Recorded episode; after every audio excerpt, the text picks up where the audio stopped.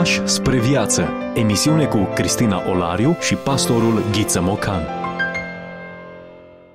Bine v-am regăsit și astăzi la o nouă întâlnire. Bun revenit, îi spunem și pastorului Ghiță Mocan prezent în studioul nostru. Bine v-am regăsit. Continuăm o discuție pe care am început-o în episodul anterior. Ne aflăm în zona filozofilor greci, Epictet, Stoicul, despre care am vorbit preț de jumătate de oră, despre viață, despre disciplină, despre restricții pe care un sportiv le, le întâmpină în așa fel încât să ajungă la performanță. Rămânem în zona aceasta, mai avem câteva scrieri importante pe care am dorit să le parcurge. Înainte de a începe să vorbim despre scrieri, câteva detalii pentru cei care nu au urmărit episodul trecut, cine a fost Epictet, ce înseamnă stoicismul.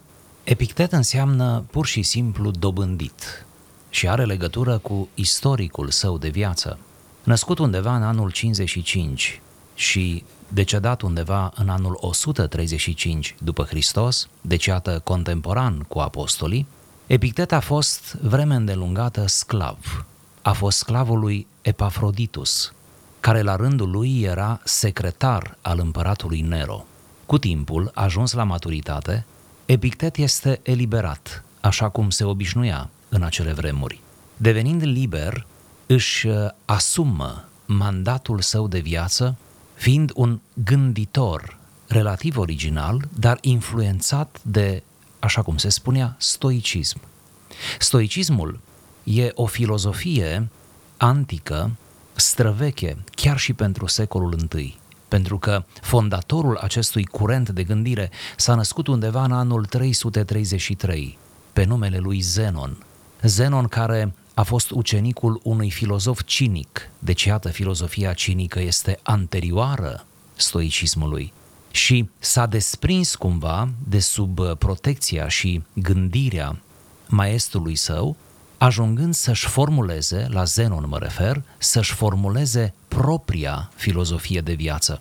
Această filozofie, care va fi cunoscută ca și stoicism, se opune gândirii epicuriene, adică se opune lui Epicur. Gândirea epicuriană, cum știm, transforma plăcerea și starea de bine în scopul suprem al vieții, pe când Zenon considera că tocmai depășirea demnă a tuturor stărilor, deopotrivă durere și plăcere, iată, această depășire este aducătoare de fericire pentru om. Sigur, Zenon a fost un materialist, așa cum au fost aproape toți filozofii din acele secole. Refuza transcendentul, nu punea un foarte mare accent pe închinarea înaintea zeilor și considera că mintea umană, rațiunea, înseamnă maximum. Filozofia stoică, pentru a oferi și ceva de sinteză, se clădea încă de pe vremea lui Zenon pe trei mari piloni. Logica, aceasta era principiul adevărului, fizica însemnând principiul creator și etica însemnând principiul de conduită. Aș mai adăuga faptul că Epictet l-a avut ca și profesor, ca și maestru, pe Musonius Rufus, extrem de cunoscut și el, dar care nu a scris nimic maestrului ci doar a rostit foarte multe cuvântări și a avut foarte mulți ucenici. A fost pur și simplu frapat la Roma, fiind epictet, a fost frapat de uh, impetuozitatea, de caracterul, de uh, frumusețea filozofiei stoice promovate de Rufus. După moartea uh, lui Nero, cum vă spuneam, Epictet a fost uh, eliberat din sclavie, ajunge ucenic la Rufus și uh, după ce Domitian alungă toți filozofii din Roma, ne aflăm undeva în ultima decadă a secolului I, Epictet ajunge în Epir, mai degrabă în uh, Nicopole, unde deschide o școală și nu se va mai întoarce niciodată de acolo. Va rămâne în Epir, la Nicopole, și va avea foarte mulți ucenici, deși, sigur, în capitală, în Roma, poate că ar fi avut o altă șansă sau o mai bună vizibilitate.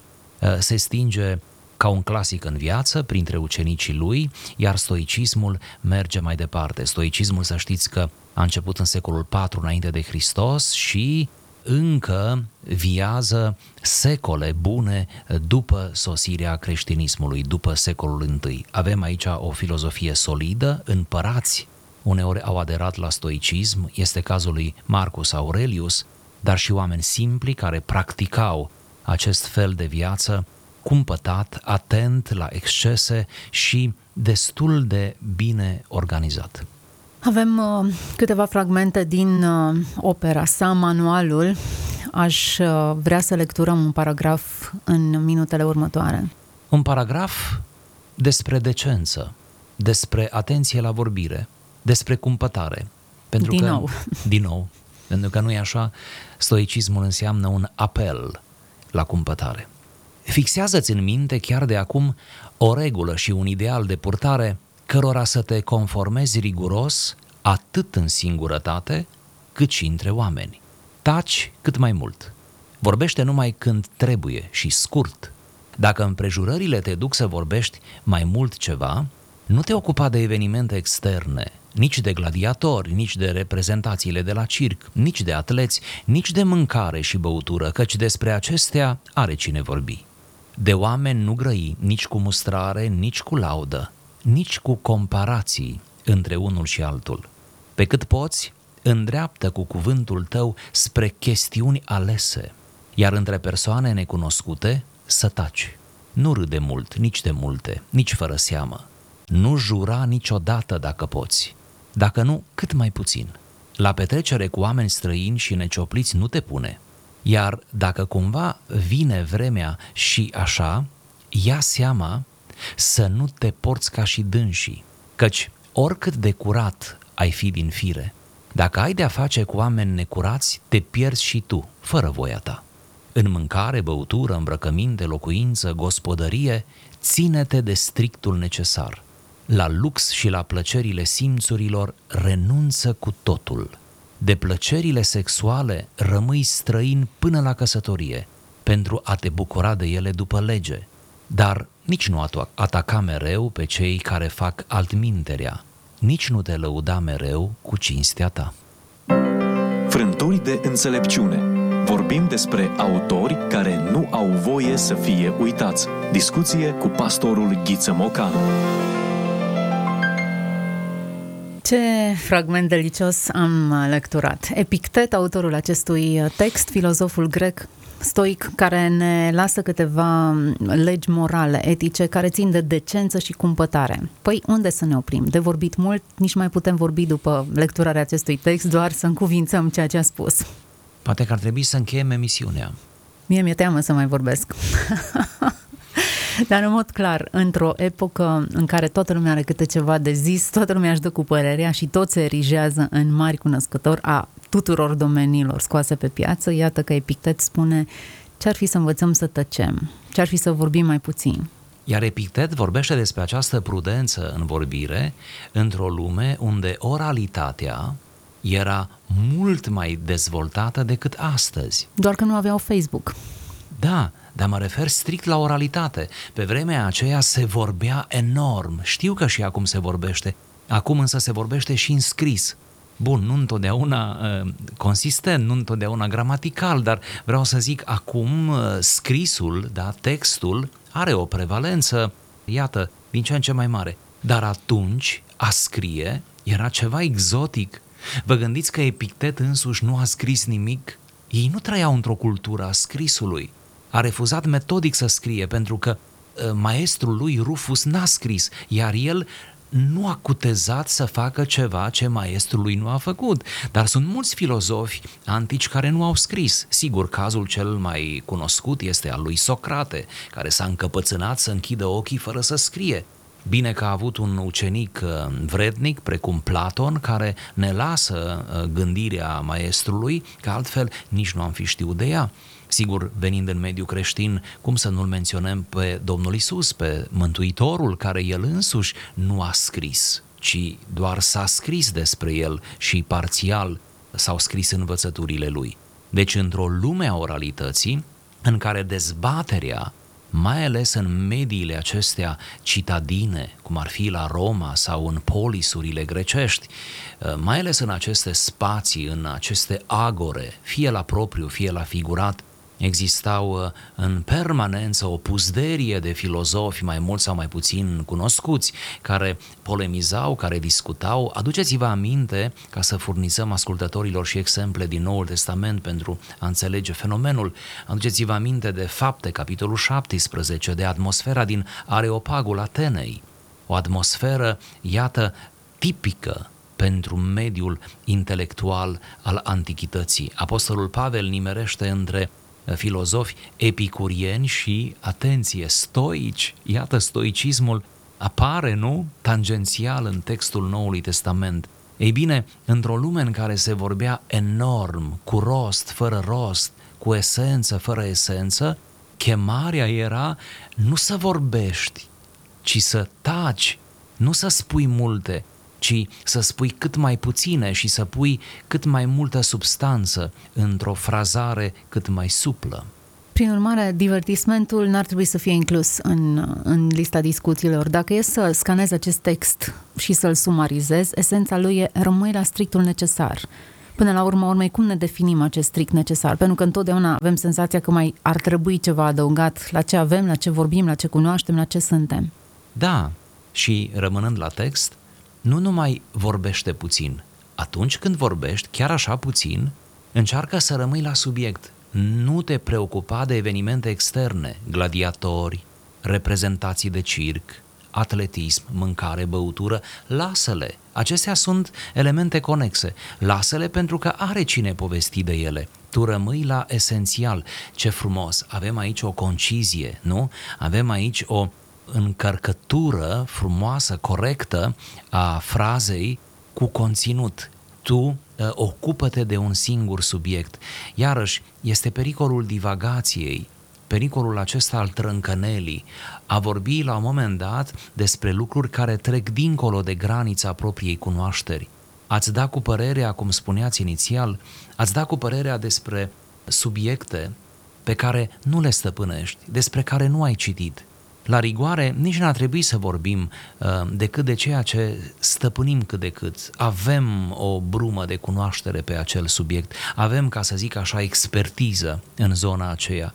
Iar uh, acolo unde nu avem acoperire, să îi lăsăm pe specialiști, ba chiar cu smerenie să-i ascultăm în ceea ce au de spus. Cum a rămâne la stadiul acesta de smerenie este inclusiv finalitatea acestui text, nu ataca mereu pe cei ce fac altmiterea și nici nu te lăuda mereu cu cinstea ta. Este cumva un, um, un stop pus în fața fariseismului, deși iată nu citim dintr-un text creștin. Mare atenție, faptul că tu uh, nu ești ca ei, nu ești necioplit, nu ești imoral, faptul că tu uh, veghezi foarte mult la propria conduită și ești atent la bunele moravuri, nu îți dă dreptul să fii arogant. Se pare că nici măcar propria cumințenie nu e un argument suficient pentru aroganță. Până la urma urmei, ideea cumpătării nu este exact aceasta. Uneori ne extragem plăcerea din, uh, eu știu, din lumea materială, alteori din laudele pe care le culegem, alteori există și aceasta o plăcere de a ști că ești mai bun decât celălalt. A fi cumpătat înseamnă a-ți reprima inclusiv această plăcere. Aduce cumpătarea până la ultima consecință. A avea, cum spune Apostolul Pavel, iată o similitudine cu stoicismul, nu? A avea simțiri cumpătate față de tine însuți. Uitați-vă, vă rog, la ultima frază acestui uh, fragment, unde avem cumpătare pe linia aceasta culinară, să o numim așa, în mâncare, băutură, atenție, apoi pe linie vestimentară, în îmbrăcăminte, mare atenție, fără opulență, apoi în ceea ce privește amenajarea locuinței, mare atenție, pune în locuință doar strictul necesar, apoi o uh, mare atenție pe zona de lux, da? plăcerea simțurilor, încearcă să o anihileze întru totul, foarte interesant, uh, avem și noțiunea de virginitate până la căsătorie, care este exact ca și în creștinism. În plăcerile sexuale sau aceste plăceri să-ți rămână străine până la căsătorie ca să te bucuri de ele după lege. Observați, vă rog, cum Epictet, ca și alți gânditori uh, stoici și nu numai, avea un respect uh, uh, deosebit față de lege, față de uh, această lege civilă, nu? Care așează doi oameni împreună după toate rânduielile și abia după aceea recurgem la iubirea fizică. Nu începem cu ea. Vedeți respectul acesta pentru lege. Uh, ei sigur nu erau creștini, sigur nu aveau uh, parte de revelație, nu se înfruptau din revelația creștină, sigur ei nu credeau în întruparea lui Dumnezeu în Hristos, deși istoric vorbind, în cazul lui Epitet, era atât de aproape de acel eveniment. Ei nu credeau, e adevărat, dar în, acest, în această etică Uh, laică, să o numim așa, necreștină, uh, au ajuns destul de departe, să nu ne facem că nu observăm. Deci, moderație în ce privește mâncarea, băutura, moderație în ce privește îmbrăcămintea, absența luxului, ceea ce înseamnă tendința înspre strictul necesar mai degrabă decât înspre lux. Ideea e că a te sustrage oricărei forme de plăcere lasă loc unei vieți aparent monotone. Și totuși, odată realizând asta, poți să ai plăceri mult mai adânci, mult mai mari, da? Despre asta și vreau să vorbim. Există da. plăceri, pentru că până la urma urmei am fost lăsați dotați cu această capacitate de a percepe plăcerea. Nu? Guști un fruct și toate papilele gustative răspund. Suntem creați cu, pur și simplu cu senzori ca să receptăm fericirea, plăcerea. Ideea nu e să anulăm plăcerea, ci ideea e să o descoperim în forma ei legitimă. Vă aduceți aminte, în deschiderea emisiunii spuneam că stoicismul s-a născut ca o reacție la epicurianism. Poate ne ajută să privim în oglindă cele două filozofii. Epicurianismul mergea pe ideea că plăcerea omului stă în simțuri și că ființa umană poate să atingă atâta plăcere cât poate recepta cu cele cinci simțuri. Singura regulă, singura restricție din epicurianism era plăcerea ta să nu violeze libertatea celuilalt. Nu vi se pare că sună cunoscut? Hm, cam așa. E bine, epicurianismul uh, trăiește și azi, dar și stoicismul. Deci, Epicur așa și-a învățat ucenicii. Culegeți plăcere, ultima picătură, din orice experiență care este prilejuită de simțuri. Și simțurile devin, devin vehicole ale plăcerii, iar trupul devine un receptacol al plăcerii precum stoicismul și epicurianismul au fost filozofii materialiste, adică materialiste nu în sensul căutau avere, ci în sensul credeau că materia este totul. De exemplu, ei credeau că odată mort, omul e mort, mort de-a binelea, în sensul acelei anihilări definitive. Aici este elementul singur anticreștin deja, da? Creștinismul spune cu totul altceva. Bun, în aceste condiții, Stoicismul se ridică precum o alternativă la epicurianism, spunând nu, nu, bucuria vieții, fericirea, nu stă în a vâna toate plăcerile posibile. Pentru că mereu, spuneau stoicii, vei vrea o plăcere mai mare care este mereu în așteptare, pe care nu poți atinge. Stoicii vorbeau despre o anumită limită a corpului, a experimentării plăcerii prin simțuri. Simțurile în sine au limitările lor, viața este limitată în timp, prin urmare intri într-o cursă uh, fără ca să ajungi vreodată la destinație, ceea ce dacă urmărim această explicație este cât se poate de logică. Prin urmare, ne folosim de simțuri, dar întotdeauna cu atenție, cu frână, prin urmare, nu lăsăm simțurile în voia, în voia lor. Dacă reușim această asceză, aparent aducătoare de nefericire, în momentul următor, după ce, după ce ne-am învins pe noi, avem o, o plăcere uh, adâncă, de o altă factură, o plăcere a spiritului. Cu cât ne preocupăm mai puțin de plăcerile trupești, cu atât cultivăm mai mult în cunoaștere, în raționalitatea noastră, spuneau ei, în uh, bucurii interioare, metafizice, care sunt, uh, iată, altfel decât cele fizice și care sunt mult mai durabile. E bine să ne oprim din când în când, să descoperim sensuri noi, lecturi adânci și să ne lăsăm inspirați. Ne lăsăm inspirați de Pictet de data aceasta, lecturând câteva paragrafe din uh, manualul ce ni l-a lăsat, iată, după sute de ani, după milenii, reușim să ne găsim inspirați de aceste cuvinte. Mă gândeam că întreg conceptul în sine de cumpătare are foarte multă înțelepciune și dacă în episodul trecut căutam corespondențe între um, înțelepciunea stoică și Noul Testament sau în mod special Apostolul Pavel care a trăit în contextul acela și e clar că știa și cunoște atât poeți uh, și literatură uh, greacă cât și romană, era cetățean roman. Am popusit în jurul unui alt text în care Apostolul Pavel uh, se adresează celor care socoteau uh, mâncarea un anumit semn de înțelepciune și la un moment dat le spune, deși toate lucrurile astea au o anumită marcă de înțelepciune și par destul de folositoare, totuși ele sunt fără putere în ce privește gâdilarea firii pământești. Am parafrazat puțin textul.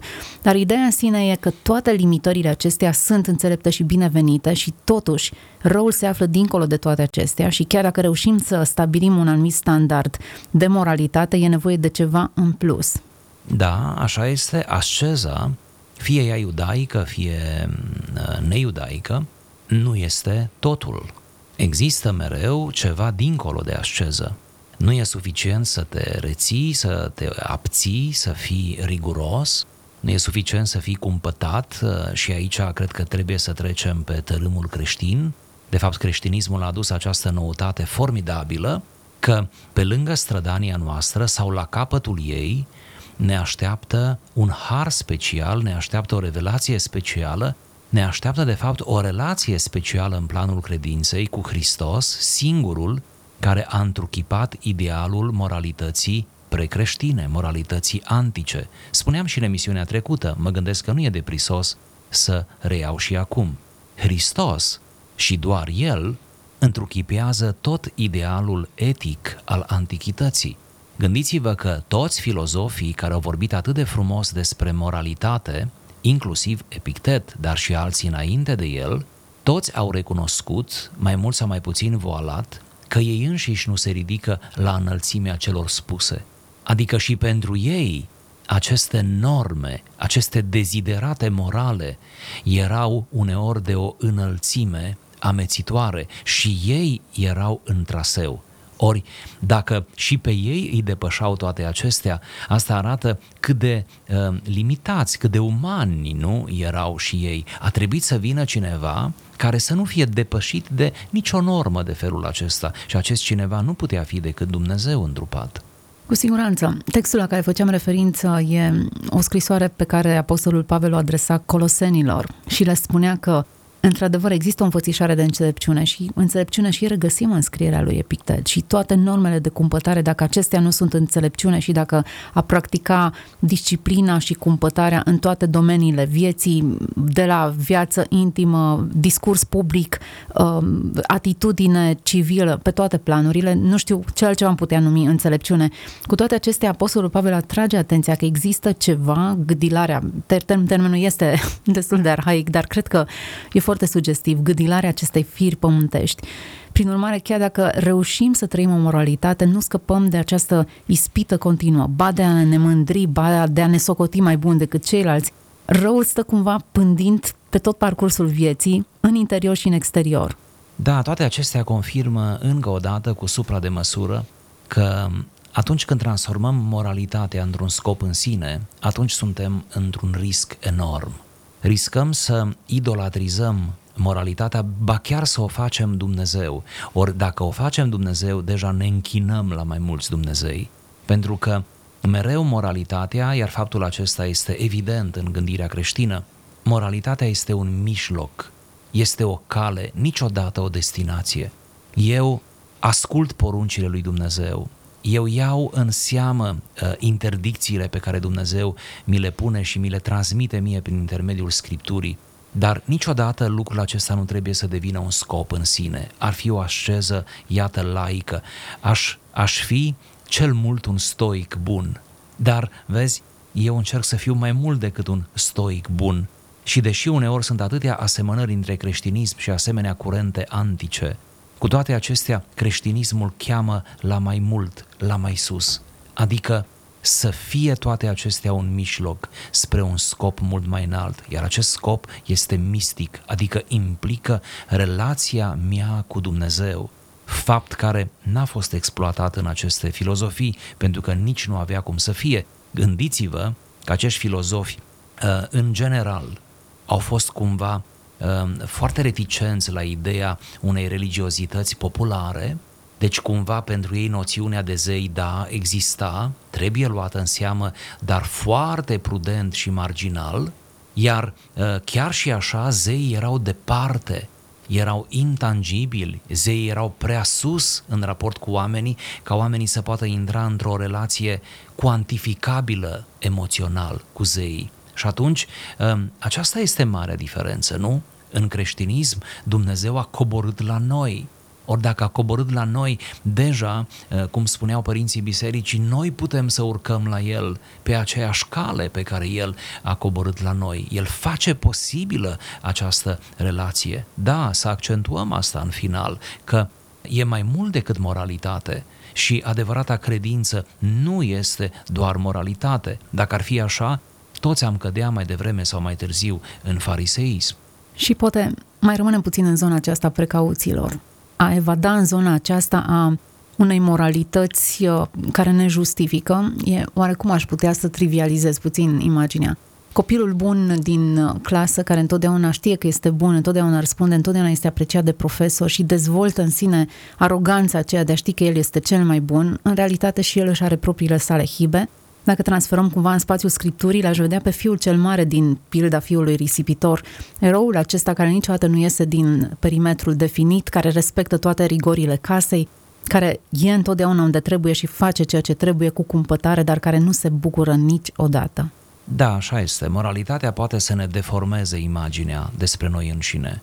Moralitatea ne poate face uh, urâți, de fapt, ne poate urți ne poate amputa anumite simțuri. Cum Cred că fi... încrederea în, în moralitate, până da. la urmă urmei. Dar moralitatea uh, înțeleasă greșit, ca să nu zicem moralitatea în exces.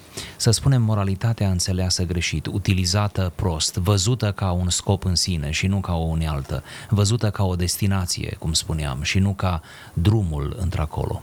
Da, suntem uh, spre finalul acestei emisiuni, nu ne-au rămas multe minute și oarecum cred că ar trebui să tragem concluziile. Nu neapărat că am descoperit noi stoicismul acum, dar câteva aspecte pe care Epictet ni le-a lăsat în textul pe care l-am parcurs sunt esențiale. A nu ne amesteca în discursul acestei lumi și a înțelege unde trebuie să ne detașăm de divertisment, hedonism, plăcere ieftină și care e zona în care noi trebuie să rămânem și să ne regăsim cu adevărat plăcerea și fericirea, cred că e un semn mare de exclamare.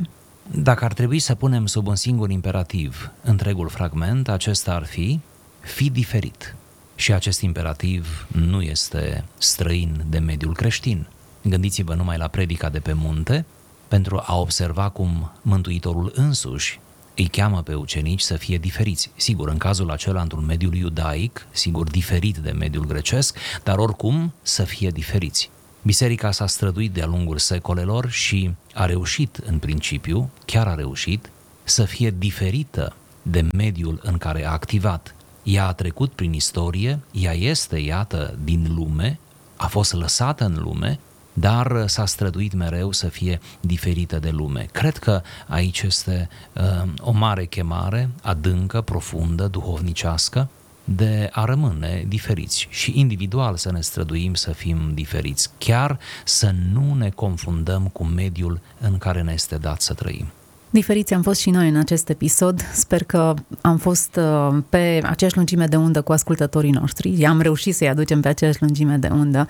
Ne dăm întâlnire data viitoare. Epictet a fost autorul textului, filozof grec stoic despre care am vorbit astăzi. Vă doresc toate cele bune, cumpătare în toate, așa cum ne ura și autorul textului. Cumpătare pentru că e mai bună decât toate.